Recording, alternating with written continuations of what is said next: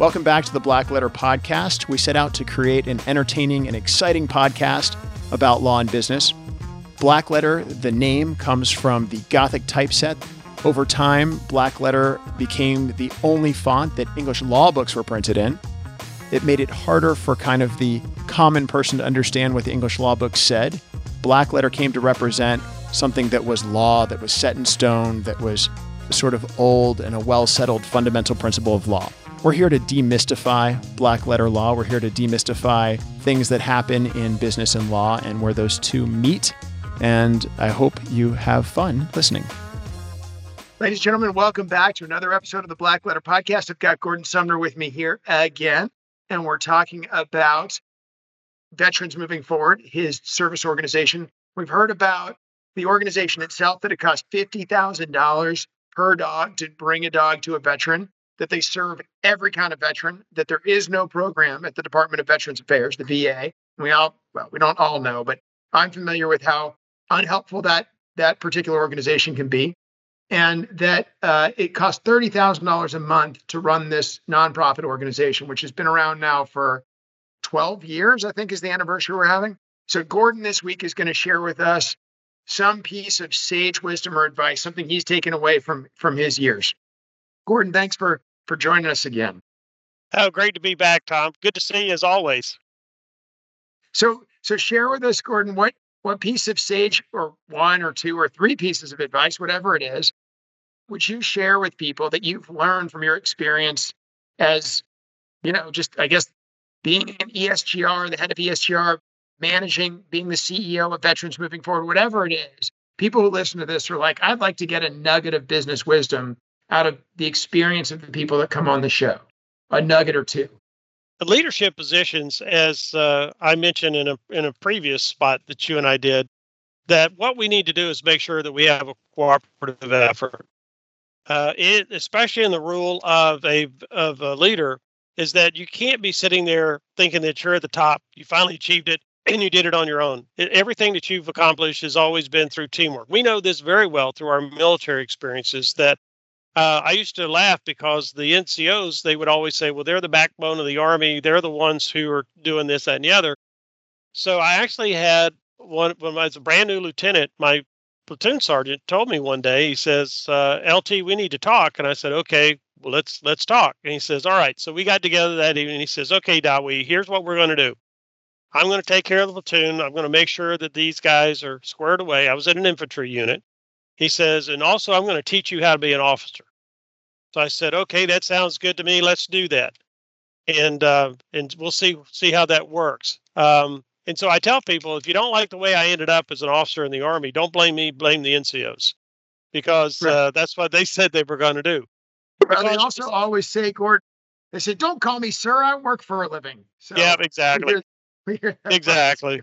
But you know, the thing is, is that they were absolutely right. That they they took on this responsibility to make sure that they had input. And the smart officer was the one who took that input from both the non non commissioned officers and their warrant officers, those of us in the aviation field. We, I relied on my warrant officers. They were the experts in their respective fields. They knew what the, we were doing. And so from that, I think that's where I translate those things into the business world and the nonprofit world. So, how does that translate? Whenever you've got your team together, always ask for their input. You'd be surprised how how some of these folks have some really really good ideas or they may see something based on their experience or what they're experiencing even with the corporation at the time or me and this nonprofit with veterans moving forward that I either didn't think about or I don't I didn't see it in that particular light, especially when you're working with volunteers. So getting their input is very critical to the success of the organization. However, once everything is done, there's still only one commander. There's still only one president. And so whenever you make the decision, do so, believe in what you're what you're doing. But as we also learned in the military, we had operations orders and it started out looking good on paper until we actually started to execute. And then we started doing the alternate orders, or what we used to call the frag orders, because things change. Frag, everything changes. Well, as soon as you do that, so you got this beautifully printed strategic plan you've got the direction, you figure out how much budget you're going to need. Two months into that strategic plan, yeah, Murphy comes to town. So what you do is you have to be able to adjust. You can't just keep going at it saying, well, this is what it this is what the plan says, so this is how we're going to have to do that. Well, nope, it's a living document and it needs to be revised and updated as you move along. As you also get your team members to to come along with you. I like to think of it as the Pied Piper, where I get all the team together. And then this was really important, not only for the current job, but especially in my prior opportunity with uh, employers for the Guard and Reserve, with the 5,000 volunteers that I had across the country to make sure they understand the direction, how important it was that they were part of that solution, that they were integral to how we uh, organized, and that each one of them played a critical part in the overall success of it. One of my favorite things that I did, and uh, I've done it here with ESGR, I mean, with uh, Veterans Moving Forward, is I had a slide that had just Lego pieces. And I told everybody that you are, in essence, like a Lego piece. Everybody's a different shape, size, functionality, experience. Where do I go? Where do I fit? What? How does this do? I said, but at the end of the day, these Lego pieces are going to form the letters of back then ESGR and today Veterans Moving Forward, VMF. And it was, and so I had an artist guy to, to draw these letters with all these different Lego pieces and colors, but kind of looked like the letters. And mm-hmm. I said, if you notice, they all fit. And if you notice, they all work together. And if you notice, they all accomplish the mission of a successful organization. And it's because each one of you are, are part of that critical asset uh, that we need to make sure that we can accomplish our mission. And for us, that's training and placing these service dogs with these deserving veterans who are dealing with mental or physical challenges. So, if I could summarize, then what I've got, Gordon, is uh, first thing is get buy-in and input from everybody, then make the plan, and then no plan survives contact with the enemy. Be ready to adjust, but you've got to execute the plan once you have the plan. Those are kind of the the pieces of wisdom uh, that you you've you've shared. Did I summarize that pretty fairly? Yep, and I would I would just add one other piece because every plan has a resource requirement. And one of the things that I learned when I was uh, in the Pentagon doing uh, when I was responsible for Army training is that there was a tendency for the government to say, well, we only have so much money in the budget, so therefore we can only train X amount, which is a true statement.